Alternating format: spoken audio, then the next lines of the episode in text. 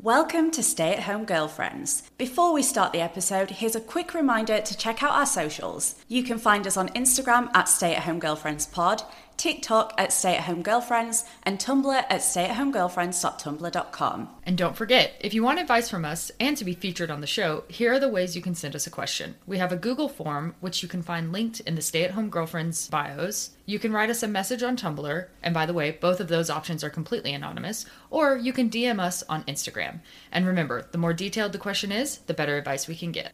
If you want to support the show, join the Secret Society over on Patreon for fun exclusive content. And here's a quick reminder that this podcast is for entertainment purposes only. While we are going to try and give you the best advice possible, we always recommend taking your issue to a trusted friend or family member. Or a certified professional in whatever field your concern is in. And remember, never take advice from someone who's falling apart. I'm your host, Gabriella, but you can call me Gabby, and this is my co host and gorgeous girlfriend, Cam. Hi, everyone. Now, before we start, I think we should introduce ourselves. As I said, I'm Gabriella, an influencer from Brighton, England. I'm really into home decor, fashion, Taylor Swift, and cats. And I'm Cameron Gray. I'm a podcaster from Nashville, Tennessee, which is in America. And I have a pop culture podcast called What I Will Say. I love hiking, cooking, and of course, I'm very passionate about building community via podcasts. Which is one of the reasons why we've created Stay at Home Girlfriends. I got sick last year while I was at my parents' house, and listening to Cam's What I Will Say podcast gave me a community to focus on, and it made me feel a lot less alone. I am really hoping to give our listeners the same safe space to be able to take some chill time away from life and your problems with a couple of friends. Yeah, I actually have this saying that a What I Will Say listener is never alone because one of my goals with that show is that if a listener is ever feeling lonely or some sort of way, they can pop on an episode and feel less alone with me in their ears. So now we have the same goal for this show. We want to say a stay at home girlfriend listener is never alone either. So, with all that said, let's jump into your questions. Our first question is Do you have any advice for someone moving in with their girlfriend? We're 20 and 21 years old. Been together for almost three years, both still at uni, and she usually spends around four nights per week at my place anyway. I'm super excited and still as obsessed with her as I was on day one, but also scared as fuck since we're quite young. I can't handle change that well, and I'm afraid it might be a burden on our relationship. Gabby, what do you think? What's advice we have for this person? It doesn't sound like it would be as much change as you think it is. If she already spends four nights a week at your place, that's over half of the week You've only got to add three more nights onto that, and you're basically living together. I do think something that's really important in a relationship when you are living together is to try and have your own space, try and have your own time, and try and have your own friends. So you're not spending every second together because that is something that can get very overwhelming. You don't want to morph into one person as a couple and kind of lose your individuality. And I do think that taking time away from your partner is super important because it makes you miss them and it makes you like excited to come home to them. So you said you're both students. Maybe one of you goes to work in Starbucks, one of you goes to work in the library, and you spend that time apart rather than studying together. I know it might be like, oh, we really want to study together because, you know, we're a couple, but take that time apart, miss each other for a little bit, and then you'll be so excited to come home to her. And the time you spend together will be more special. Yeah, I mean, first of all, I agree with all of that, and I also I want to commend you. You've you I'm assuming this was sent into my blog, so I'm assuming you guys are a queer couple. Sorry if you're not, but I want to say you've been together for almost three years, and you're just now moving in together. That's a can't great relate. timeline. That's so chill. Like, yeah, can't relate. Most girls can't. Like most, a lot of lesbians would never show that much restraint, or a lot of queer people in a relationship might not show that much restraint. So, like, first of all, kudos to you. You're already doing well. You're already doing good. In the words of Kris Jenner, you're doing great, sweetie. A hundred percent. So you're already doing well. So, like, you probably have good judgment. So the fact that you've made this decision in such a reasonable timeline. It sounds like you guys are in a good place. You're still obsessed with her. You're not having an issue with the spark. You know, that's great. So I would say trust your instincts about this. I think you're going to be okay. I would also say I like Gabby's idea about maybe studying in different places, having a routine that gives you a couple hours apart during the day, maybe go to class separately, even maybe if you could walk together, maybe don't take some me time. And I also want to say maybe another way to just maintain space and maintain your personal identity is do you guys have different hobbies? And maybe if you don't, maybe If there's something you've always wanted to try that your partner's not interested in, maybe now's the time to try that. Have a have something that's just your thing that you do and maybe you go back and tell them about it or you know if you create something you show it to them and you can kind of share an appreciation of it but have a couple separate hobbies that just keep you guys distinct as individuals.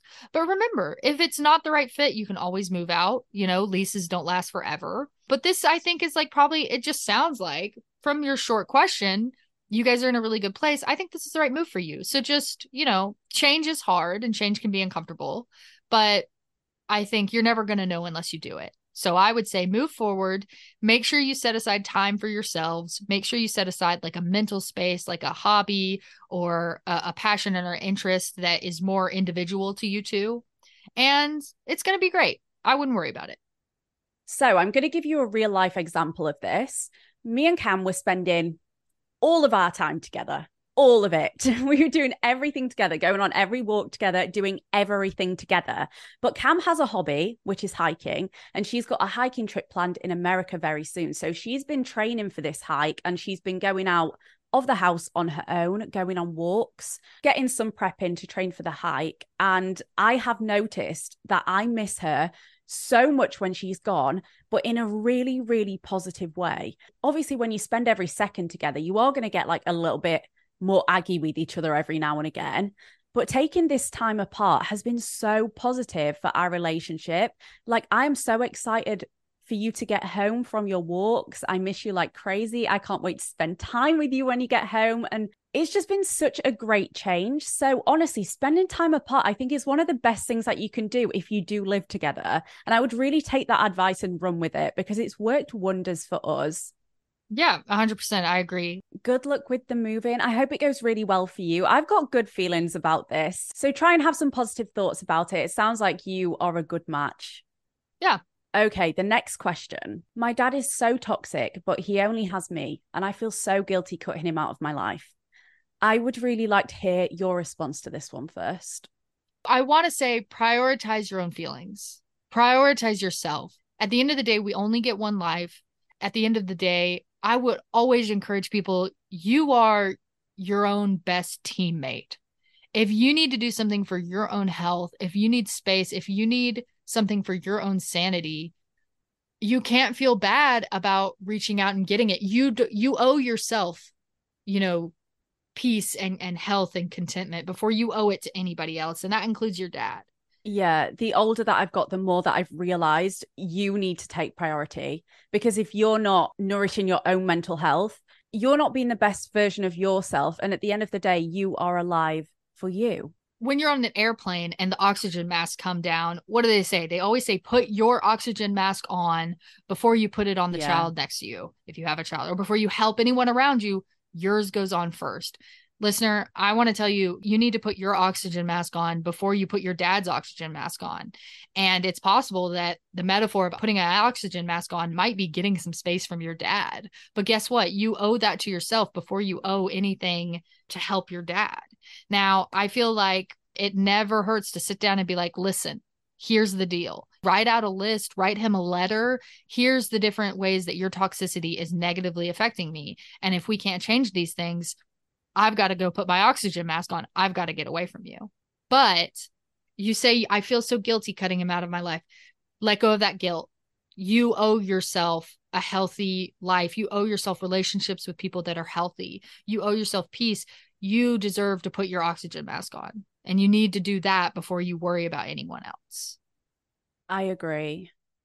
I'm all for having conversation with him and seeing if you can get through it. But if not, you got to let that guilt go because you you owe it to yourself i actually have a very personal experience with this when it comes to cutting a family member out i did that for i think 2 years we have only just really started speaking again but it's something that i needed to do for my mental health and it's something that helped me immensely i can't even tell you how much cutting this person out for a couple of years has done for me obviously this is a super personal story and it's not something that I'm going to go completely into, but I do really relate to this question. And the thing that I did was I tried to approach them about my feelings and it ended in a massive argument to the point where they weren't taking any accountability for how they treated me.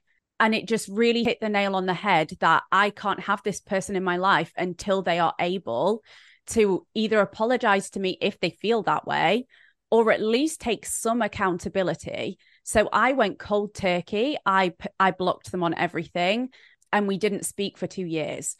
And I think in that 2 years of space from what I've heard from other family members who've spoken to them about this because I haven't still is that they've really come to realize the things that they did and the way that they treated me. And it took me cutting myself out of their life for them to actually take a step back and realize that they cannot treat me like this and to take some accountability. And now I am still waiting for that apology, but I do now see it coming. And I am in a much better place than I was two years ago when they were in my life, causing me anxiety every single day. And I think the best advice that I can offer you is to try and talk to him. And depending on his reaction, either continue that relationship with him taking some accountability and him deciding to make some sort of changes, or you just going cold turkey saying, Look, I can't have you in my life right now with how you're acting and seeing what that does for him. Because for me, it has done the world of good. And I really, I'm sorry that you're going through this because it is one of the hardest things to deal with having such a toxic family member. You do feel that guilt. Like this person also in my life has no one else. So I felt that guilt as well of I should probably be there for them, but it's not up to me. It's really not up to me. They need to change as a human being and stop treating people so horribly and stop being so toxic. And to do that, I do just think it takes a reality check for them. But I do want to say, I'm so sorry that you're going through it. Please give us an update on how this goes. I am really interested in hearing, like, feel free to message me on Instagram personally and make sure you're talking to your other family members if you do have any or close friends about this. Make sure that you've got support as well because it might hit you quite hard at first. Okay. This question is I don't feel a spark anymore after five years with my partner. Do you think it's possible to get the feeling back? So, starting off with this, I have personally never been in a relationship for that long. My relationships before Cam have always been very on and off or very short. So, I don't have as much experience in this topic as Cam does, but I do think that I have got some advice that might help. I would like to think if I was in this situation, I would try to remember why I fell in love in the first place what was it that attracted me to this person? You've spent five years with someone, so there is obviously a big connection there. And if you can try and figure out how to get that back, that might be really helpful. Maybe do more date nights, maybe spend more quality time together away from technology. I find that if I'm in a relationship and we're spending a lot of time on technology, I don't see that as quality time with my partner. And it makes me start to feel a bit like upset and not as close to them. Maybe take a designated night away from social media, technology, TV, spend that time just with you two, trying to reconnect, trying to think about why you had this spark in the first place and hopefully that might start to bring back those feelings. But on the other end of that, I do want to say that it is okay to not have a spark anymore. Maybe the relationship has run its course. Maybe you try to get it back and it's just not coming back. Try not to hold that against yourself. Like you have obviously put a lot of time into this relationship, but if there is no way to get that spark back, it is okay to move on. Yeah, I agree with all of that. I want to echo what we just said. I also listen, you know, uh, maybe couples therapy if if that's mm. something you guys are open to, but who knows? That can be expensive and yeah. you know, there's long wait lists in the UK and so I understand maybe that's not an option, but something to consider. And I'm going to throw out an answer that's a little bit out of left field if that's mm, okay. Go on. So the spark at the beginning of a relationship can also be known as something called new relationship energy. Mm. And you'll hear that phrase in the polyamorous community a lot. Now, listener, I don't know if you're open to poly, and it is certainly not for everyone. I don't even think it's for me, right? But I will say a little hack that people in the polyamorous community, people who date multiple people, seem to have tapped into is that sometimes that excitement that spark feeling you can get from someone else, maybe a different partner, and you can actually bring that back home and bring that energy back home and bring that excitement back home. I have some friends who are poly and I've heard all about it, but like you can do something even as little if this is okay with your partner. First of all, mm. any move into openness, that's got to be communicated and agreed upon. But some people find that, like, even really, really light, sort of, I'm going to put poly in quotes, like really light, mm. tiny poly behaviors, such as go out for a girls' night with your friends, dance with some cute strangers, have have a little flirtation, get a little excitement going, and then turn around and bring that back home and keep that high, those good feelings from the attention of strangers. You know, you dance with someone, oh, you can dance with somebody else, have a little flirtatious night, and then bring that back home and jump your partner's bones. Like be all over them, bring that same energy and let that sort of nourish your need for that new relationship energy and then enjoy the sort of the glow you get from that go back home and enjoy that with your partner that that is a little bit of a liberal answer, if you will. Open relationships are not for everyone. Polyamory is not for everyone. Obviously, if you're going to be non monogamous, you need to be ethical about it. So that means being open and honest about what you're up to with your partner. But if that is a conversation, if you think that is something your partner would be open to, if that is a conversation you can have with them, you never know what might just bring some of that spark back new relationship energy if you just google that you can do your own research and see but it's a real thing and people in the poly community that's what they're after and that's what what they're trying to do is bring that spark back to their primary partner they have other partners too and you, like i said you might not even need other partners you might just need to go out for a flirty flirty dancing session with some strangers there is a way that you can get that spark back with your partner actually that I've just thought about. Mm-hmm. Something that I have heard works very well for a lot of other couples. I've seen it on TV, I've heard friends talk about it, is going out together and pretending it's your first time meeting. So coming mm. up with, I mean, you could be a character in your head, maybe step away from who you are and get a little bit of confidence in a different character. Go to the club, go to a bar, go to a restaurant and pretend that you don't know this person and then flirt with them. A little role play yeah, a little bit of role play. I think that could give you the same kind of spark as dancing with someone else in a club and then taking it home. I agree. Start with that, right? Yeah. Because opening up your relationship, even opening it up to allow you to flirt with other people, that's a whole ordeal. Like yeah. I said, a bit of a left field answer. I actually love that advice. I think you should start with that.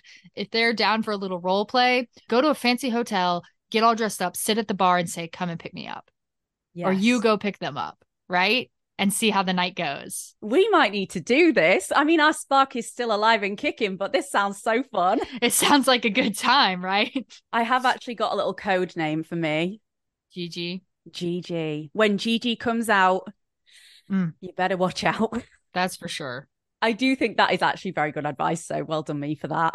Yeah, fabulous. I love that answer. Let's go with that. Good luck. Let us know how it goes. Next question. My first situationship crushed me, and I'm convinced I'll never get over it. Now, this is something that obviously we both have our opinions about. I think Cam's opinion goes a little bit deeper than mine. So I guess I'll just say mine first. I would love to know if you still have contact with this person.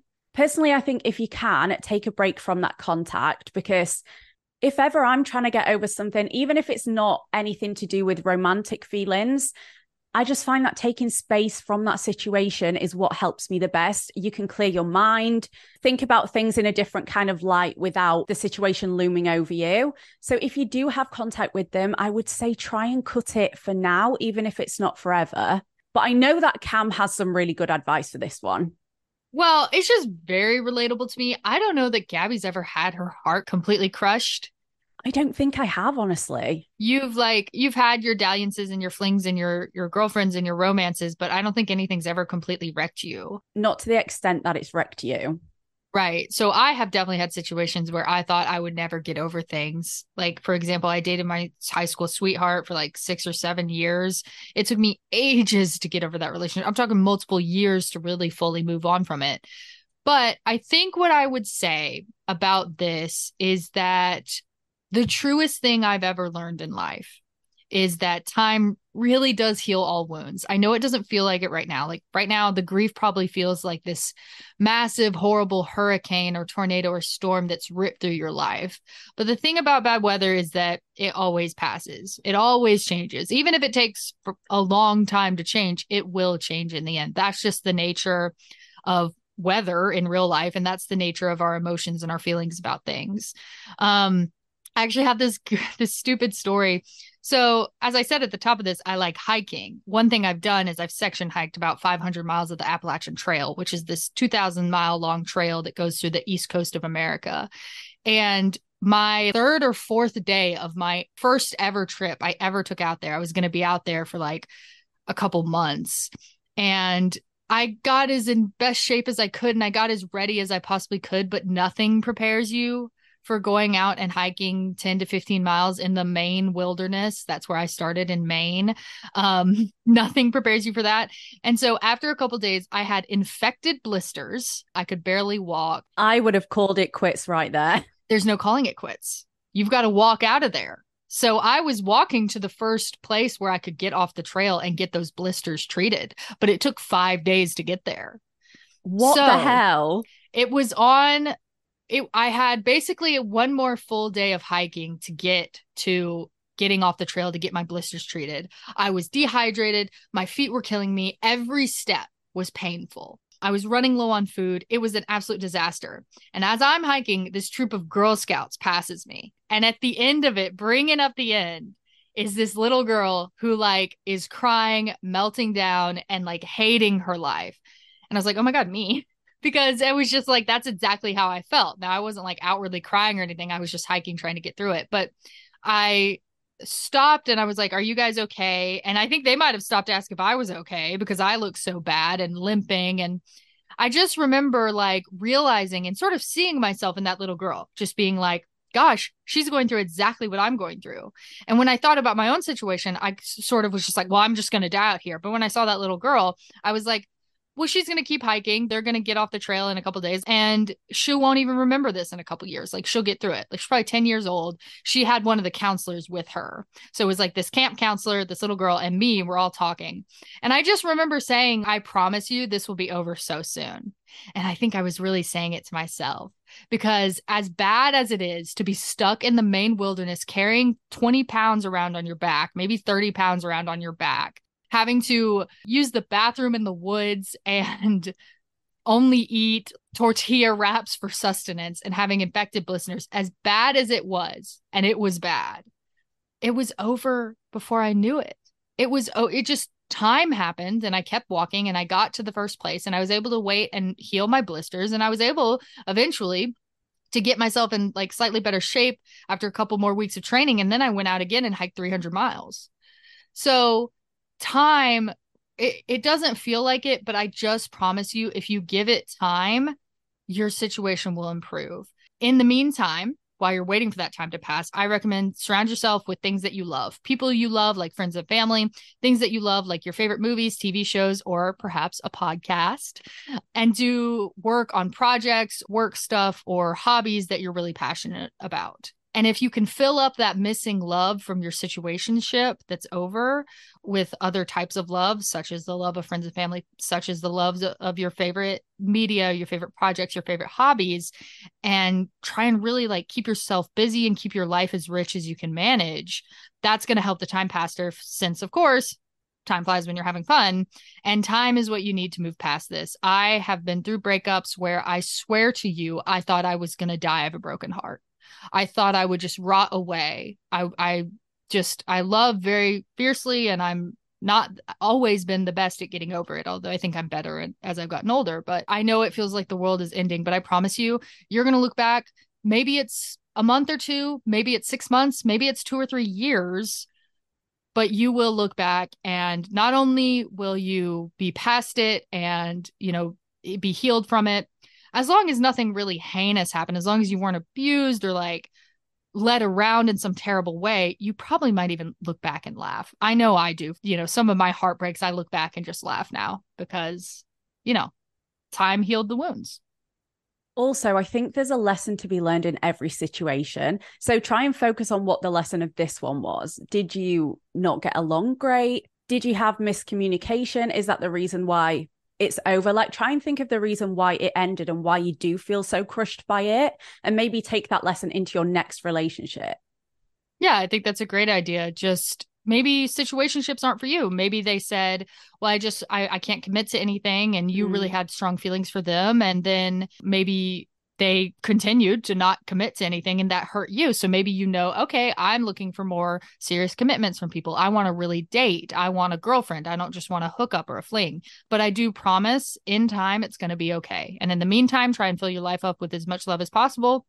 And we both hope you'll get through it that story actually made me giggle at one point because when we first met, Cam was like, Oh, I would love to take you hiking one day. And I was like, Oh my God, that would be the best thing. Like, I will go hiking with you. It would be so much fun. I've just heard that story and I'm like, Yeah, nah. It could never happen. Absolutely not. All right. So this question actually comes from a What I Will Say listener. I know that because it was sent to me. I need help trying to figure out how to get along with my future sister in law. My partner and I are engaged to be married next summer. We've been together since 2014. My partner's brother and his fiance are getting married this weekend and are having a second wedding in January in another country, and have been together since 2020. The problem is, my future sister in law and I do not get along. She makes little digs at me all the time, insinuating that I don't know members of the family as well as she does, or I don't have as positive of a relationship with them as she does. She cuts me off every time I talk or yells at me when I have an opinion she doesn't share, like, wow, I really like this cheese. And then she'll say, What are you, dumb? This cheese is better. Our first quote unquote issue happened when I had a panic attack in front of her last summer. She said it made her really uncomfortable and made her cry. She asked for an apology. She's held it against me ever since as evidence that I'm rude. The next issue was at her bridal shower. She didn't want me at the family table and didn't want me in a single picture from the event. Then she told me she'd invite me to the bachelorette party, which I took as a sign that maybe we'd started moving forward in our relationship. However, she lied and never invited me, but her and my partner's brother did ask to borrow my car to get to their party since they came in from out of town. Their wedding is at my partner's parents' house, and I've helped paint fences and build their deck up nice. And my partner's mom told the bride to be to invite my family to the wedding as well. Well, she decided my brother didn't make the cut, which really hurt my feelings. She did, however, ask me if I would get there early to set the tables. I do want to say her wedding, her bachelorette, etc., are her events, and she's not obligated to invite anyone she doesn't want to those things. I was just hurt that she said I would be invited and then wasn't. I want to find a way to clear the air with her, maybe have a conversation about this dynamic and just get to a neutral place where we can be around each other and not be so uncomfortable. I'm worried about paying a lot of money to go to the second wedding out of the country just to be bullied or excluded. I want to get along with her for the sake of my partner's relationship with their brother, but as things are going, it's not looking good okay, so from this, the thing that stands out to me the most is that she is publicly making you feel uncomfortable. And if that's around people, then they must be noticing it too.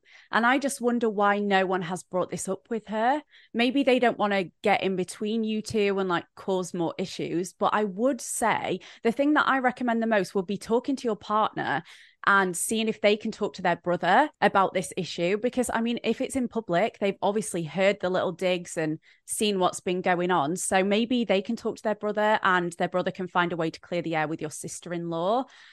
It sounds like she's very petty especially with the cheese comment. That is such a petty thing to bring up in conversation. What I also would love to know is if you make any comments back because nowhere in this did you say like you have occasionally said something back to one of her comments and she might see that as you being the one with the problem maybe there's some miscommunication here cam what do you think well i would say if she's making comments back or if they're making comments back this sister-in-law deserves it you yeah. know who could blame them first of all who could blame them but i think for action items, we need to have a sit down with the partner because yeah. they're the first connection to this person. And then perhaps sit down with the partner and the brother. Mm. Now, maybe the partner needs to just talk to the brother on their own. I'm not sure their relationship, but maybe you three should have a conversation about listen, sister in law and I don't have to be best friends, but we are family now. And mm. life is better when family gets along. It sounds like you've been doing everything you can to be supportive of their wedding, like painting the fences, painting the deck, like helping. And if that's all true, the way she treats you is incredibly unreasonable. You know, it'd be one thing if you were just this random person who she didn't like and y'all just didn't get along. But it sounds like you are actually doing a lot of lovely things for them. And I commend you for that because gosh, I don't know that I would you wouldn't catch me painting fences for somebody who, you know, in the hot sun with global warming and this economy, you know, you wouldn't catch me doing any of that if somebody was that, you know, objectively rude to me. I think I'd avoid anything to do with them. So we commend you for that. I will say there is a principle called the Benjamin Franklin principle. It's principle in psychology, and I have found it to be helpful in some cases, which is basically we kind of think of our relationships with people and like the way we treat them. We think we treat people a certain way because of how we feel about them. But some studies and some psychology have sort of suggested that actually we feel about people the way we treat them an example of this is when a salesman goes, let's say a door to door salesman is going around, he's selling vacuum cleaners. He goes to a woman's house. She invites him in and she says, Can I get you anything? And you would think a salesman would be like, Oh, no, no, no. I would just love if you would buy my vacuum cleaner. But studies show that if you can get someone to do a little favor for you, it's mm-hmm. more likely you'll make the sale. I learned this in my marketing class in college. The salesman will say, I'm parched. Could I get a glass of water? The woman will go get him a glass of water. And in doing this kindness, this small favor, her emotions and her feelings about him get better. And after salesmen get a glass of water, get a small favor from a potential customer, they have a better time making a sale. That's proven in studies. They've done that in like marketing studies and stuff. So there's this concept of if you start being kind to someone, you will start liking them more. So, what I want to ask is Is there a way you can get her to do you a favor? Now, maybe not, because she sounds like a piece of work. And maybe it, this is just something you can't you know psychologically trick your way out of. And this is maybe something you guys have got to have like a a come to jesus talk with the brother. And you know she needs to be told you need to change your behavior. But i wonder could you get her to do you a favor a kindness? And then you of course be very thankful and maybe do another kindness in return. And all of a sudden you guys are like helping each other out, doing nice things for each other, you're going to feel better about her as you do more nice things for her. And she's going to feel better about you as she does more nice things for you. And let me say, this don't do her kindnesses because she deserves it. Obviously, this person's a bit of a wreck and doesn't know how to treat people if what you've shared is, you know, the the the truth of the situation. But it just might help the situation be better if you guys can get into doing each other some favors, she might just start to feel differently about you after her behavior towards you changes.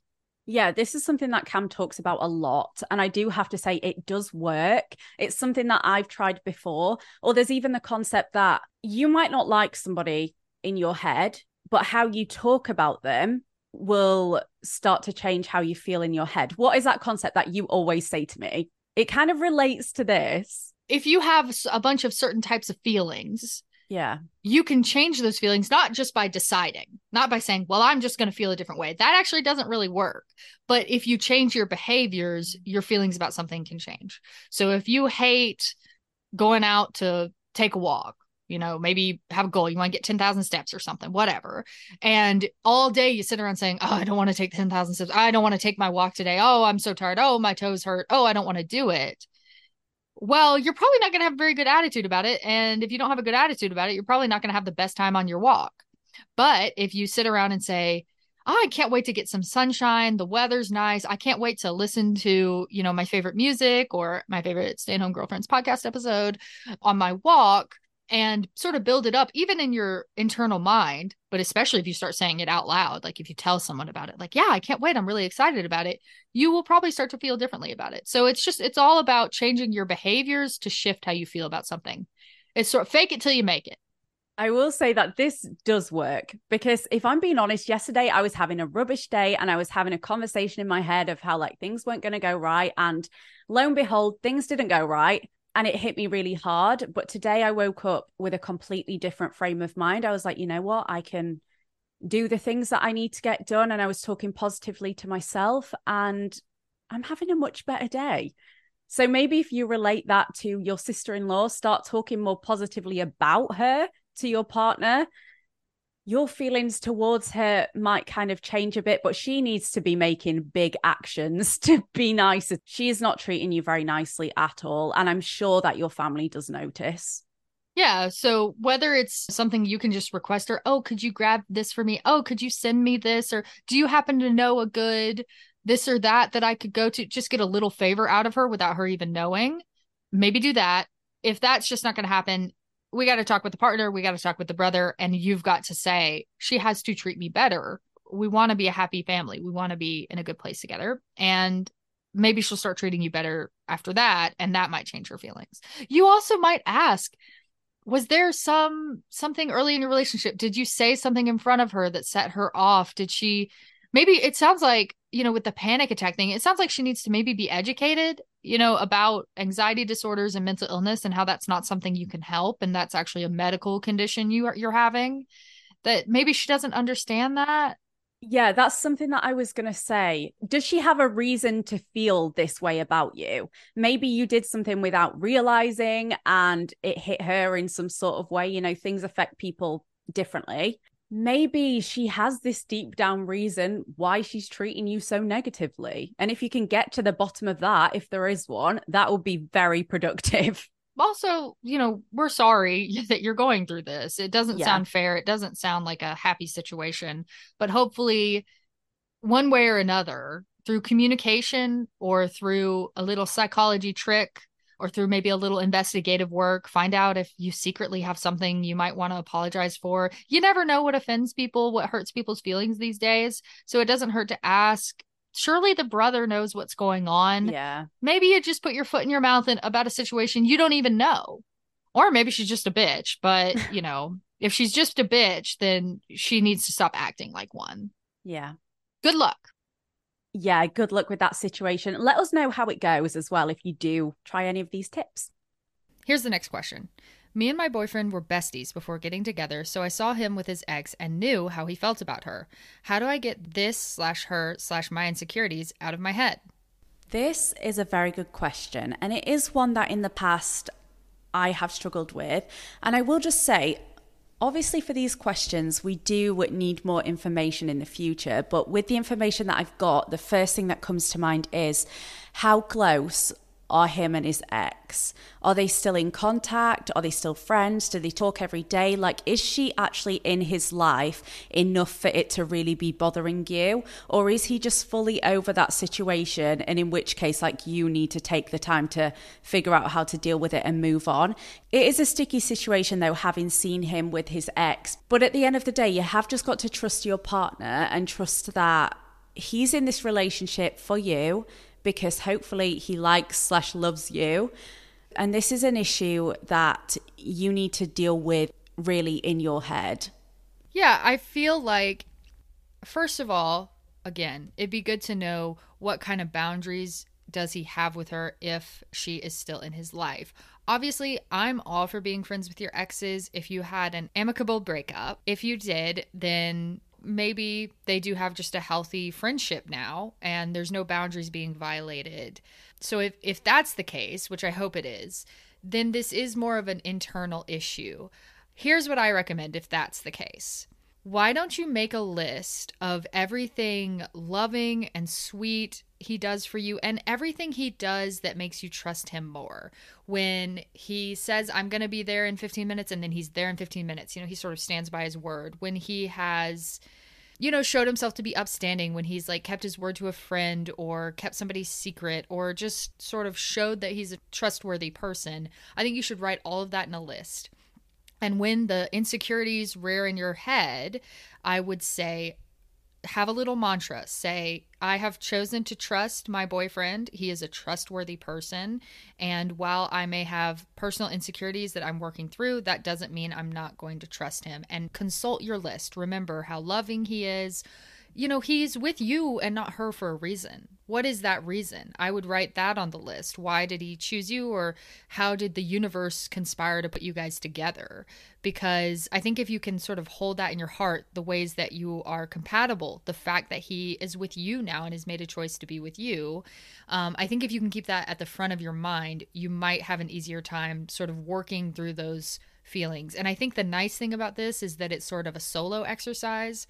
I'm all for asking for a little reassurance from your partner once in a while, but if you're doing it constantly, that's just going to be that's gonna it's gonna get a you know i mean annoying's kind of a harsh word but it could be a bit much if this is happening really really frequently for you i don't know gabbie what do you think if there was something you could add to a list that made you remember to like trust in our relationship do you think what, what would you write down or what would help you with something like this well, first of all, I do think that's a very good idea. I often find that writing things down works really, really well for me. Even if it's just a to do list, it means that I get more done in the day. But something that I would write down on the piece of paper is maybe all the little compliments that you give me throughout the day because they come directly from your heart. You don't have to pay me compliments if you don't want to. Like that comes from a love deep down in someone's soul. Do you know what I mean? So if your boyfriend is giving you compliments, squeezing your bum every now and again, just doing like nice little things that reminds you that he's thinking about you and he loves you, maybe those would be the little things that I would write down because they are in my opinion the most meaningful.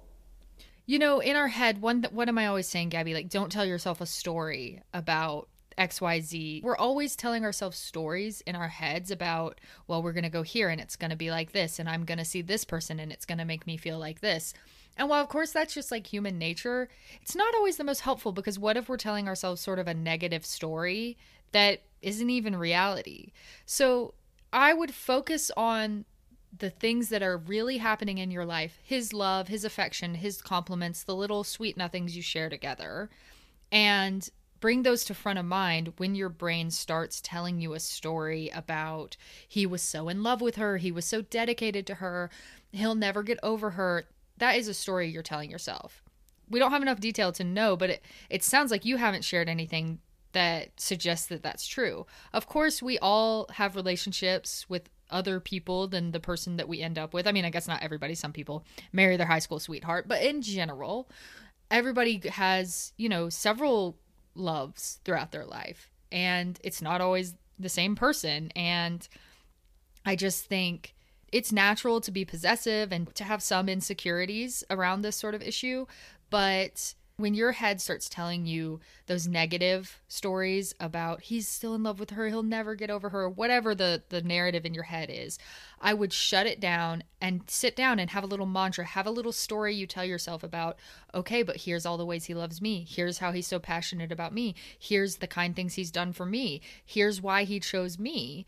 It's about reframing your perspective on the situation. Now all that said if the other side of this that we sort of spoke about as a potential issue, which is perhaps he's still really close with her and perhaps some boundaries are being violated. If that's the case, that is a bit of a different situation. And I would say, I hope that's not what's going on because that's a bit harder to deal with, but you've got to sit down and have a talk with him.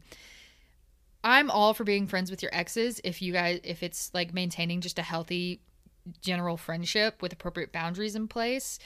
But if boundaries are being violated, then it's time to say, listen, it's okay if you're friends with her, but let's not do XYZ. Could you maybe not spend much time alone with her? Could you make sure you're prioritizing your time with me throughout the week? Things like that. I mean, you know, that's a whole nother issue of establishing those appropriate boundaries. But if that's the case, that's more of a conversation you need to have with him.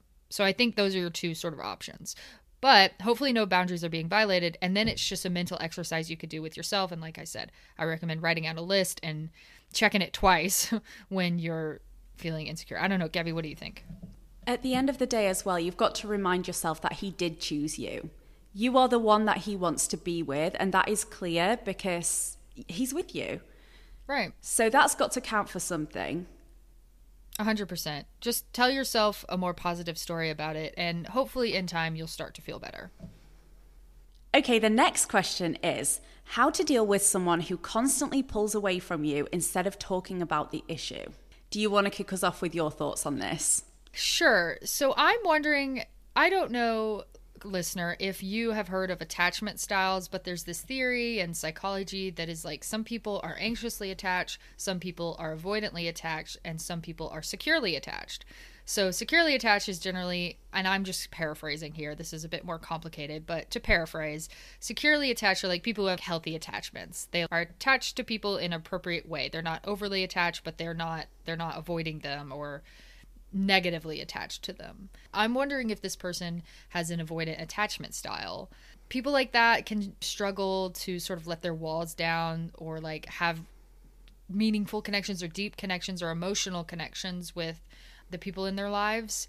Also, like they might not be avoidant all the time, but like stressful situations can trigger that. So, I would say if you're communicating an issue with someone, first of all, let's try and make it low stress you take the time you need so it's not so emotional for you and go to that person with the issue in a clear, calm, collected manner because you don't want to trigger their avoidant behavior even worse. Like with a stressful, like if you're freaking out and you're waving your hands around and your voice is raised, that is just going to push them away further.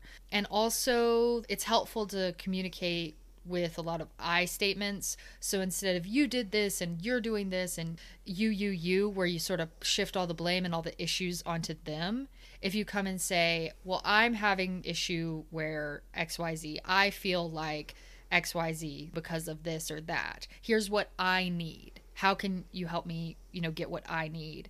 And I think that kind of creates an environment where they can have a less stressful time communicating with you what do you think, Gabbie?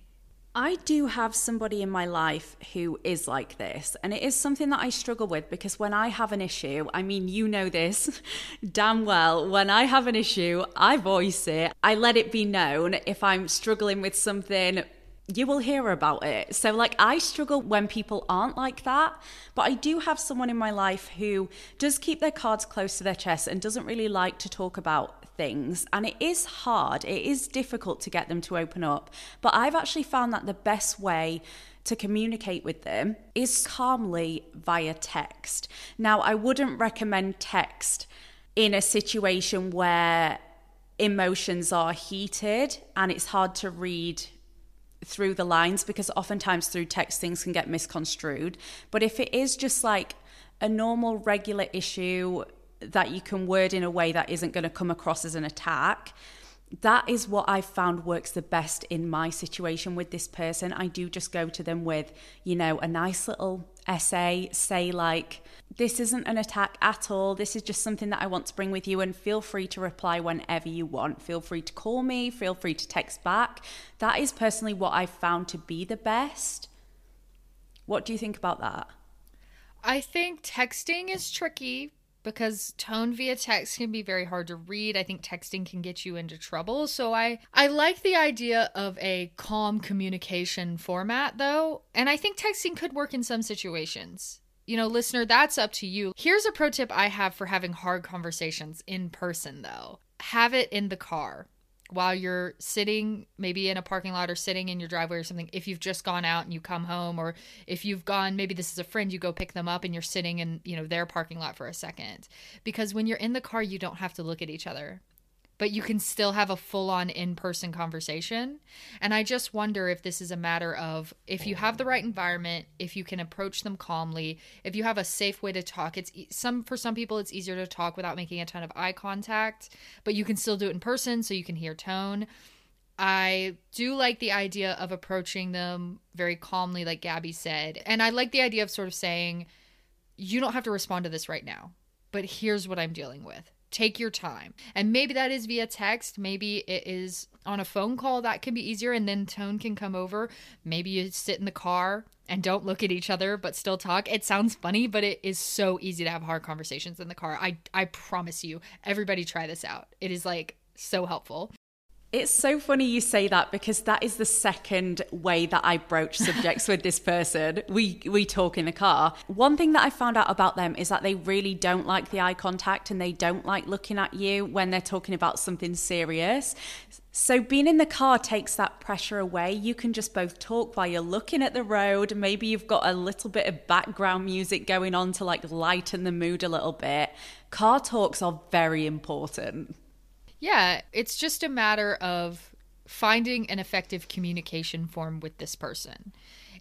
If what you're doing now doesn't work, obviously that's like part of the issue. And so try some of these different tips and see if changing up the way you communicate with them. If you're maybe you're already trying to do it via text, okay, switch up and try it in the car. Or maybe you've already tried having in-person conversations. Well, then it's time to try maybe a phone call or a text or even a, an email that they can really sit down and take their time with. It's just a matter of trying different methods because everybody does communicate differently and everybody sort of has their own likes and dislikes about different communication methods if you come at it like a team effort of this is an issue we have and as a team we can get through it together as as opposed to you're doing this wrong or you're doing that wrong. And not saying that's what you have been doing but just sort of spitballing answers here. I think that's going to be the key is cool calm collected and figuring out that communication style. The four c's obviously as they say. Amen to that. Yeah good luck to you.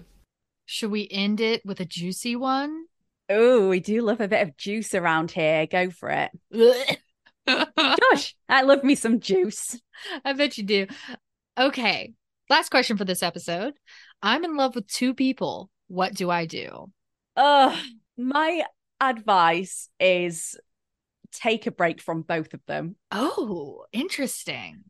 I think let them know that you're taking a break. Don't just ghost, but say you just need some time to figure out your feelings. I just think space does the world of good. It'll give you time to clear your head and maybe you take the time to think like which one of these people am i actually thinking about and in what kind of way am i thinking about them am i thinking about them because i miss them or am i thinking about them because i feel kind of like scared to cut them off or just take some time to figure out how you feel in your head and see which person you're thinking about the most i also want to bring this back to polyamory Maybe that's for you. Maybe you're the Maybe. one who needs to do some polyamory. If it's working.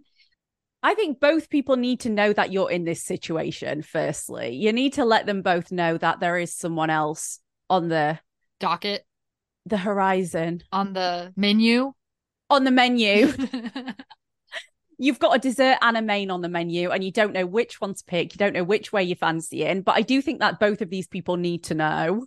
Yeah, I think if you're being serious with either of these people, they should know I am seeing other people right now. You don't have to tell them every detail. You don't have to tell them you're in love, maybe, you yeah. know, depending on how serious you are with these people. Now, if you're in committed, serious relationships with both of them, okay, then it's it's time to be, you know, have some honesty and yeah, it does sound like maybe you need to pick one. If you're just dating around, Gabbie and I have a mutual friend, one of my old friends. She's just gotten into the dating scene. She was sort of reserved and shy for a lot of her life, and she's kind of opened up recently. And she's dating all sorts of guys.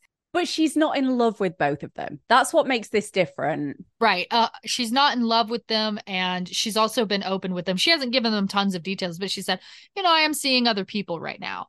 I think a little honesty goes a long way. Yeah. But it sounds like maybe we're already past that if you're in love with both of them. I would also say just while you're trying to work out your feelings, I agree. Maybe take a little space. Just take a week off and see how it makes you feel. Who do you miss mm. more? Who do you need more in your life to feel more complete? While you're taking that week off, two weeks off, write a pros and cons list, old fashioned, mm. pen and paper. Mm. Person one, pros and cons. Person two, pros and cons. That is something that I would do. And I would find so much joy out of color coding it. make it a whole activity. yeah, make it really aesthetic and cute. But does one of them bring more to your heart, to your life?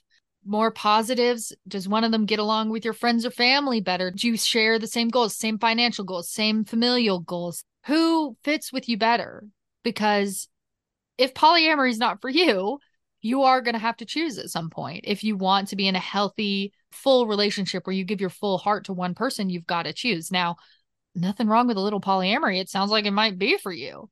But that, you know, ethical non-monogamy, you got to make it ethical or it's yeah, just not right. have consent on all parts. Which means a conversation with both of them about, listen, I love you and I'm also have feelings for someone else too and I want to keep that going. Are you open to that? And they should be allowed to say no to that. They should be able to opt in or out of this love triangle. They should be allowed to have that decision now you should give them that choice. Right. You if you love these people, you've got to do them the courtesy and show them the respect of being honest with them about the situation they're really in. You didn't give yeah. us a ton of details. If you want to write back in and give us more details, we're happy to discuss this further. Maybe on the bonus pod, we'll do follow-ups or we'll break down situations in more detail if you guys want that. But I would say consider polyamory. It sounds like it could be for you. Let's just make sure it's for your partners as well. Or consider space consider space from all of it. And it never hurts to write out your feelings, write out a pros and cons list, be really honest with yourself. It's going to take, I think, maybe some radical honesty about which one of these partners is better for your life. But you can figure out that by doing things such as writing a pros and cons list, sharing with trusted friends and family members about who's better for me. Maybe talk to a therapist if you've got one. I've got an idea actually. Yeah, what is it? You could get your friends to meet both of them, obviously at different times, and let them give their opinions. Because I think oftentimes friends see things that you don't. Maybe you are actively more comfortable around one of them, but it's not registering with you. Or maybe they're getting friend vibes between what you and one of the people. Just let them have their input and see how that affects you as well in your decision. Yeah, uh, I love that idea. Let let your friends chime in. Sounds like you're having trouble making a decision. Maybe your friends will have some perspective on the situation that you're not able to get to because you're so close to it, and maybe they can help. You know, say, well, you were really comfortable with this person, mm. or oh, this person was a bit of actually a bit rude. I don't know that I see you with someone like that. Who knows what kind of feedback they would have, but maybe that could help give you some perspective as well. Yeah, absolutely and let us know how it goes. Honestly, guys, we want follow ups. We're nosy little bitches. Like, we actually care about y'all and y'all's problems. Like, we want to know what happens. Like, I'm on the edge of my seat here. What's going to happen with Lady Two Loves over here? Oh, Lady Two Loves. Yeah, that's your name now, listener. we might start naming you guys. Oh my God, yes. Let's give everyone a nickname. And that is the end of today's episode. Remember, if you're wanting to get our advice on any situation in your life, head to the link in our Instagram or TikTok bio to write us a question. And don't forget to check out our Patreon. We have a juicy Q&A live right now, and on Thursday we'll be posting a really fun gossip session we had with our first guest, Hannah, also known as Fabulous Hannah. And by the way, she'll be featured on a main pod minisode coming this Thursday. If you enjoyed this episode, you might consider giving us a five star review on Spotify or Apple Podcasts. You've got no idea how much this helps the show. And remember, you yourself, as much as anyone in the entire universe, is deserving of your own love and compassion. See you on Thursday.